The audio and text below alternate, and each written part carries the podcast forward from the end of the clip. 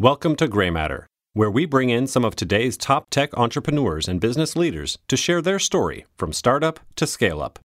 Today's episode was recorded in Patagonia, Argentina, featuring a conversation between Greylock partner Reid Hoffman and Wences Casares, founder and CEO of Xapo, a company that provides Bitcoin wallets and storage vaults. Reid and Wences talk about global entrepreneurship, including how growing up in Argentina helped Wences see the potential of Bitcoin earlier than most, and how the nonprofit endeavor transformed both Wences' entrepreneurial journey and the economy of Argentina. So, Wences, we're down here on this island of your favorite chef. My favorite chef in the world. Tell us how you and Mallmann met.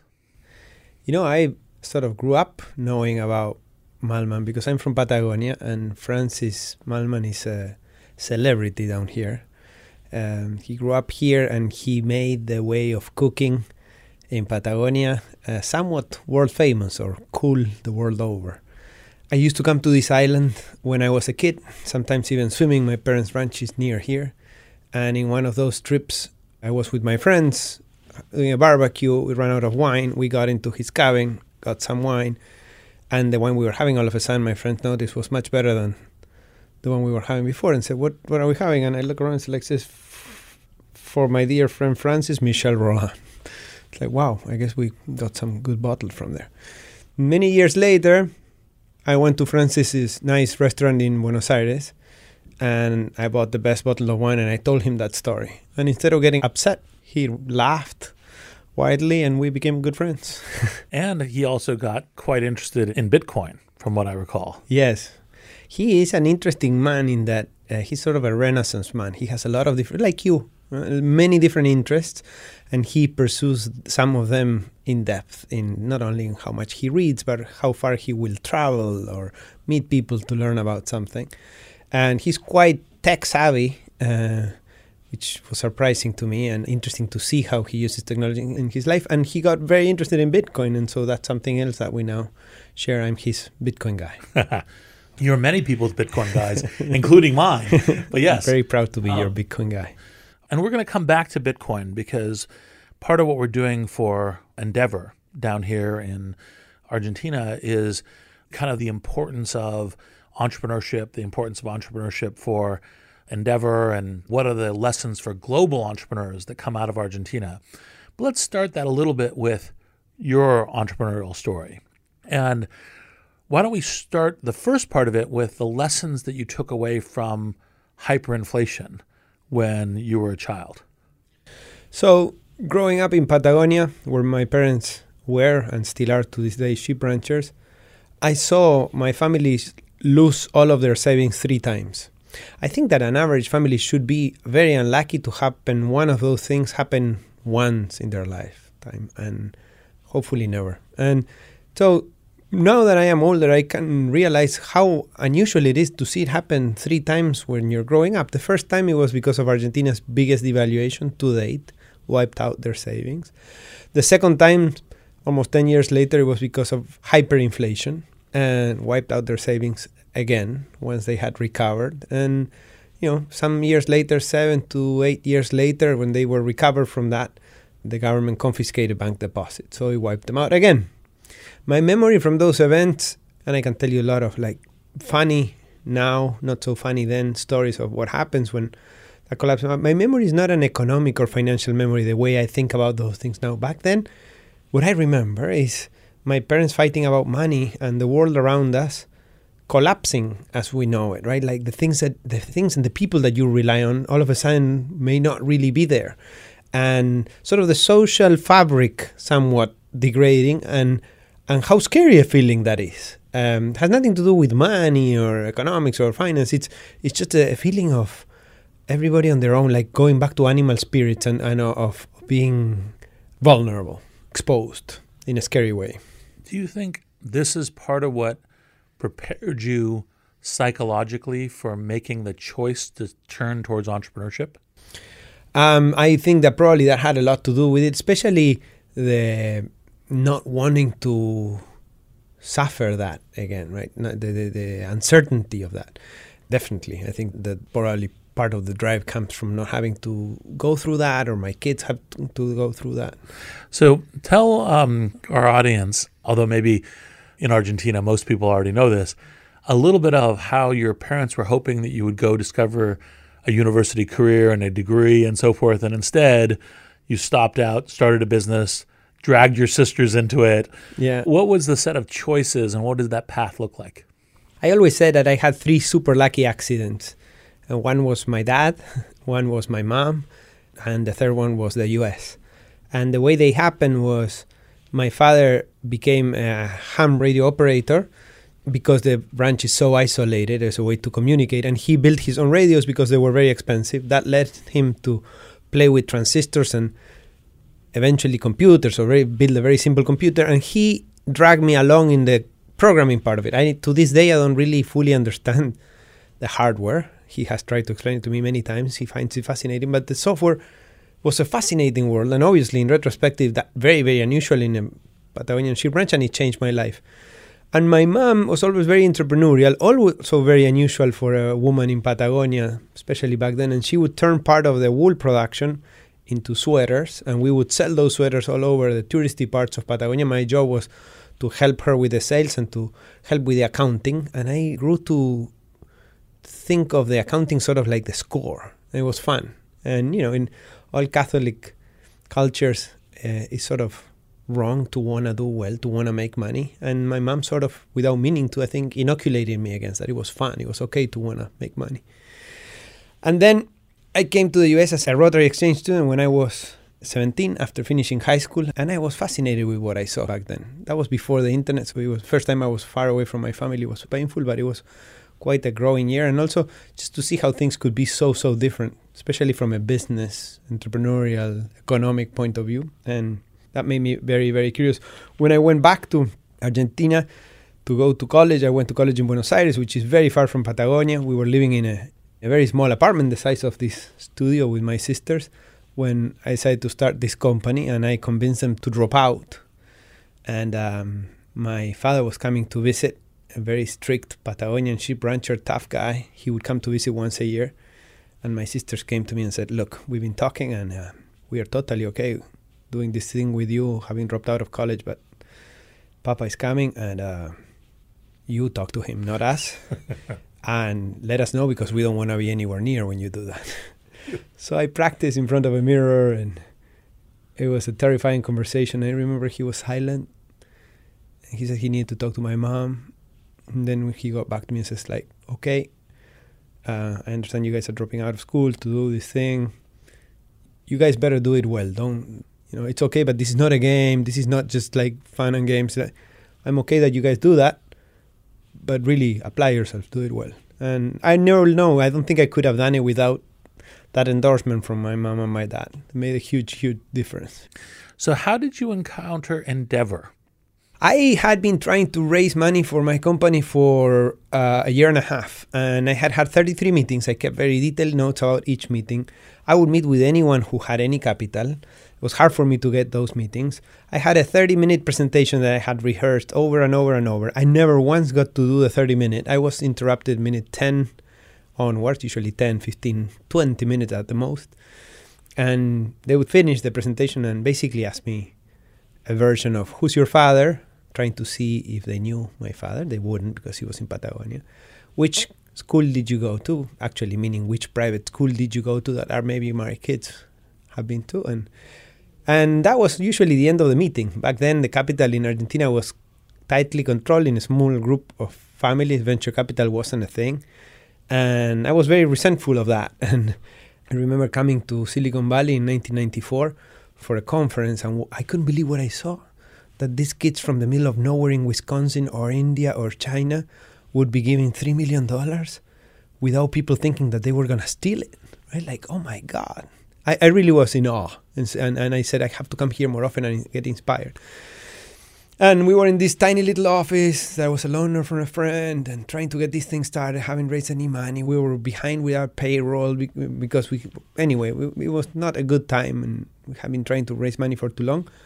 And the bell rings and I open and there's Linda Rottenberg. She tells me that she's heard our names from Andy Freire and Santi Bilinkis, and that she started a, a nonprofit in New York to help entrepreneurs in emerging markets, and and that she liked to see if they can help me. And and I remember thinking that this is too strange. Right? I really thought like these Mormons are getting more and more creative. I, you know, I've been trying to. I was reaching out and without any success, all of a sudden someone reaching out and it's like, and then it sounded too good to be true. And then I said, "Do you provide money?" We were still at the door, and I said, "No, we don't provide money, but we help you in other ways." And I said, "You know, whatever. I have nothing to lose. Come on in." And she changed my life. I wouldn't be sitting here with you if it weren't for Linda and for Endeavor. And what were the things that back then Endeavor helped you with? One of the most important things they did is that they sent an MBA student to work for us for the summer, which helped me a lot with the business plan. And thank God, because I don't think I could have ever raised money without having that experience before.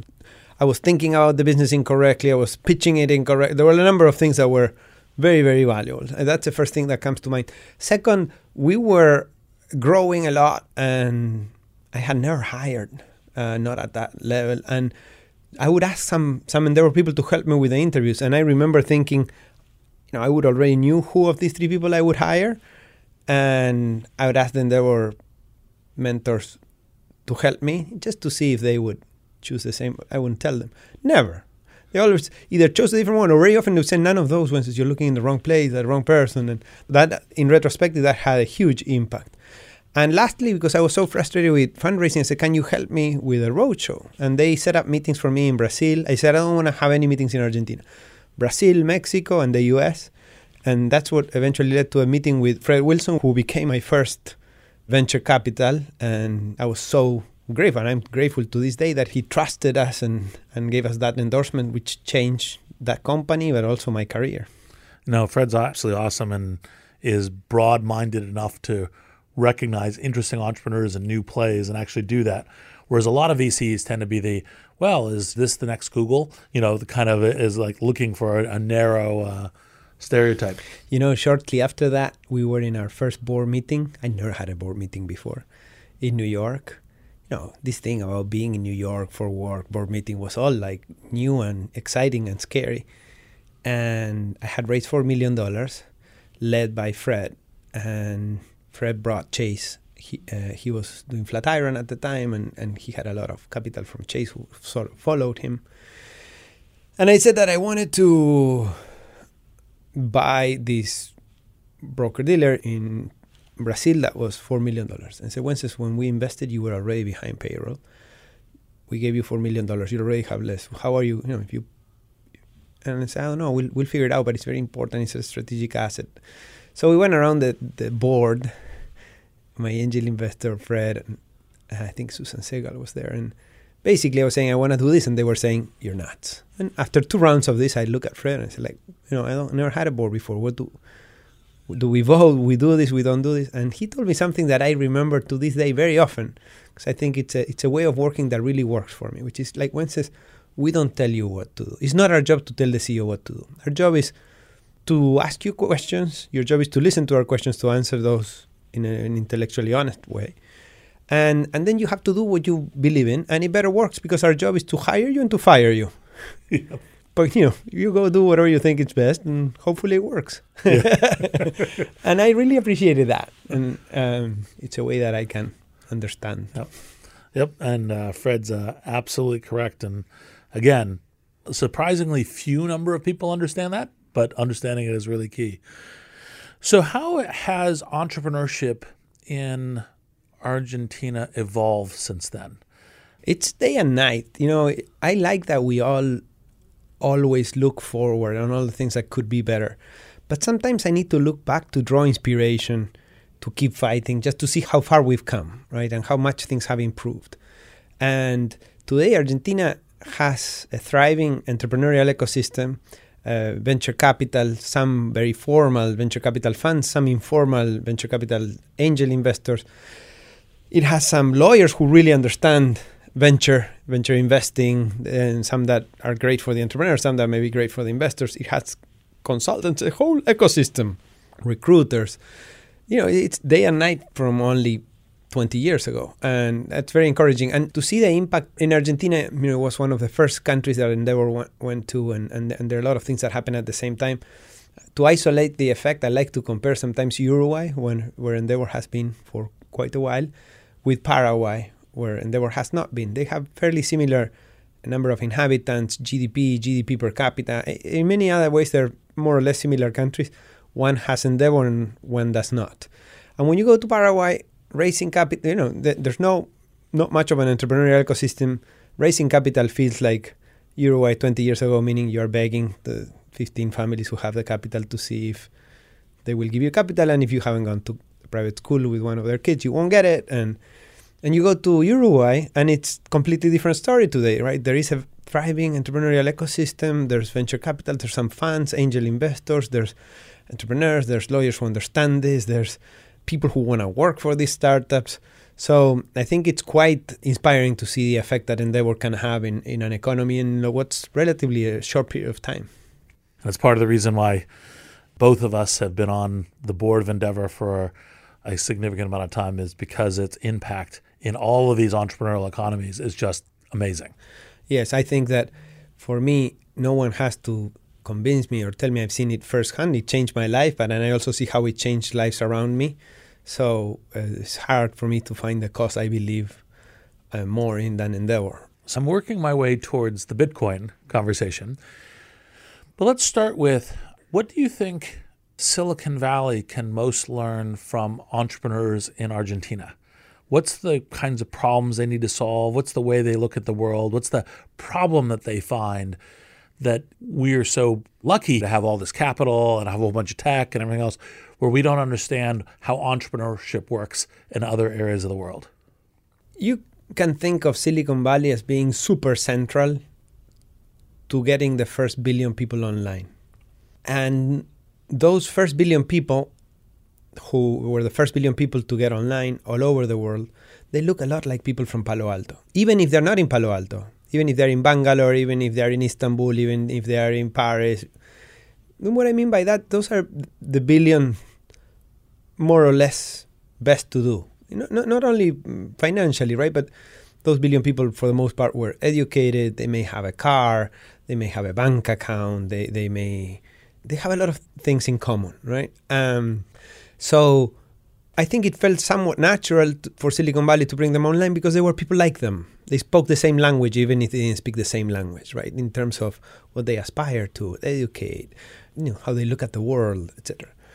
That changed in the second billion people who went. Some of them look a little bit like that. Most of them begin to look very different. And right now we're in a completely extraterrestrial territory. The people who are coming online now, from the two billion onwards, have nothing to do with the people around Silicon Valley meaning that they, for the most part, may not have an education, may not have a bank account, may not have a car, may not just have a very different view of the world than we have.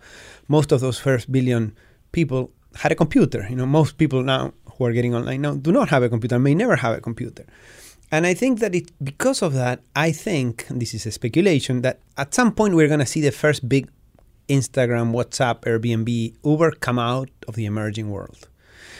It would make sense that some entrepreneurs in the emerging world understand that public and those needs better than Silicon Valley. So far, I am wrong. So far, this hasn't happened. Even WhatsApp, which is very much an emerging market dominant player, was started in Silicon Valley. But I do expect that at some point to change because there are some advantages in Silicon Valley around access to capital, access to networks and lessons, and understanding what's working, what's not working really quickly. But at some point, those are a smaller part of the success recipe and understanding the customer needs and the economy and, and the, the environment is more important. So I, I think it's only a matter of time before we start. And, and, you know, Argentina has a remarkable number of entrepreneurs for much bigger than it should for the size of the economy, much bigger than it should for how volatile that economy is. And people who are very resourceful has a stock of very good educated people and the flow is unfortunately diminishing. But but it used to have very good education, and that shows in the quality of the entrepreneurs. Some of them already successful and well known, like Mercado Libre and Globant and Despegar and many others. And even more impressive, the ones that are not yet known. You know, if we spend a day in Buenos Aires looking at startups, you're blown away that all of that is going on there. And I think that that's inspiring. And I hope one day we'll see one of those companies be the next Instagram. I think it's only a matter of time. Yeah, I agree. I mean, the entrepreneurial fervor down here kind of shows the the degree of willingness to be experimental, to take risks, to work hard, to invent and innovate. It's all uh, super important. What would be the guideposts that you would give entrepreneurs here in Argentina to say, here's how to think global? I don't know the answer to this dilemma, but something that I tend to see that plays against entrepreneurs all over the emerging world, particularly in Argentina, is that because access to capital it's harder or perceived to be harder, they uh, rely on providing services on the side to pay for the expenses. And sooner or later, that ends up becoming the, the main business, but it's very hard to keep sort of a service business with a product business. And usually, if you don't have the capital to feed the product business, the service business takes over and, and wins. So, one advice that I generally have is to be conscious of this dilemma and to try to feed the product beast and to try to starve the service beast as much as you can. And I know that I'm asking for something very hard to do. People often say, "Oh, that one's as easy for you to say because you have the money or the capital." And I know what I'm saying, and I know it's a lot to ask. But if you have a, a global ambition, I think you have to start there. And then I think that today there's a lot of traffic in this startup world between a hub like Buenos Aires and Silicon Valley and New York and maybe London. But the traffic across emerging markets is not so common where I think there may be some gems, right? Something that you think you're very knowledgeable about the Buenos Aires market. There is, I think, a lot of value in being also knowledgeable about how that is similar to the Istanbul market or the Jakarta market or the Moscow market. And, and there are not so many people who understand, and there are more commonalities than we see, and they're not being established as well as, as it seems. I think that there's also some value in being able to leverage capital without having to move, right? If you can develop the track record, the trust, whatever is needed for you to get the capital from wherever it is. Sometimes it may be Silicon Valley, sometimes it may be London, sometimes it may be New York, but without having to be there. I think that that's increasingly possible and it will become a structural advantage. I would imagine some of these teams who win in emerging markets to be really local in how they execute, but really global in how they access capital and other know how. Yep. And this is obviously one of the things that Endeavor seeks to provide through its global network. And one of the reasons why you and I and many other people go and help them with this because this is, you know, how does the world get transformed globally through entrepreneurship, creating new products over services, you know, yeah. uh, creating new jobs. That's a yeah. key part of this. I think Endeavor is a great tool to be in that position, right? Where you can raise capital without having to go to another country or access best practices or best talent without having it's a little bit of a seal of approval I believe that in our world of entrepreneurship and startups, the Endeavor seal of approval is more important than an Ivy League, a Harvard, MIT, a Stanford seal of approval. Right? A little bit like Y Combinator is in Silicon Valley. I think in outside of the US, Endeavor is that seal of approval that it's harder to get than an MIT seal of approval, and it goes a long way yeah. to help us bridge that gap between emerging markets and what we see in best practices in Silicon Valley and elsewhere. Totally agree. So now let's shift to Bitcoin. Tell me a little bit about your first purchase of Bitcoin and what the circumstances were. I have a group of childhood friends with whom we drive a bus from Buenos Aires public transportation around the world a week a year. Instagram El Bondi 60. Uh, we have a lot of fun. It's just the guys get together and drink mate and make many, many miles. We had to send some money for f- fixing some things in the bus, and uh, it was 2011. And Argentina has shut down Western Union, PayPal, everything. You could send money, but to the central bank, and the central bank withheld it for a while, asked for a lot of paperwork, and then would send it to whoever you said, but at the official rate. It was cumbersome, expensive. I was trying to ask if my sister could give my friends the money, and then I could pay her somehow. And one of my friends said, "Have you looked into Bitcoin?" And I was very skeptical, partly because this friend of mine doesn't care much for technology, doesn't care much for financial products. He grows plants, how do you say? He sells flowers and decorative plants and trees and So I said, you know, and I'm supposed to be a tech guy. I'm supposed to be a finance guy, and I had not heard about these things. So what is that? And he says, well, it's a, I read it's a new currency that you can send money anywhere without third parties, without anyone. It's like I was super skeptical and cynical. I found on Craigslist an older man who was willing to sell me $2,000 worth of Bitcoin, told me to meet at a cafe, Paris Baguette, in Palo Alto. We met. A guy looked like Gandalf, um, very kind. And I gave him $2,000 in cash. He made me download some app and read some QR code, and he sent me supposedly $2,000 worth of Bitcoin. I walked back to the office convinced I got scammed, trying to figure out what this thing is. And, and then I sent my friend 200, that was my share of what I had to send. And I kept working and doing some things, some meetings, and in between, like playing around with this Bitcoin thing, reading about it. By the end of the day, my friend said, "Hey, once I got the, I got the Bitcoin, I sold them for pesos. We're good." I'm like, "What? What? What did just happen?" And I went in a rabbit hole, like lasted six months, where I was first super cynical, and it took me six months. I think he played against me that I know a little bit about finance or about tech. Uh, if I had not known, I, I may have understood it more quickly. Um, but in six months, I became, I said, you know, I want to dedicate the rest of my career to help this succeed because I think a world in which Bitcoin succeeds for billions of people is more important than one in which the internet succeeds. Or at least as important. Yes. How do you think your background as an Argentinian entrepreneur helped you understand and see the potential of Bitcoin so much earlier than anyone else? Because I refer to you as Bitcoin patient zero for Silicon Valley, but it was already going in other places, but you got it much earlier than anyone else in the Valley. I think that the experience that we talked about before in Argentina helped me a lot.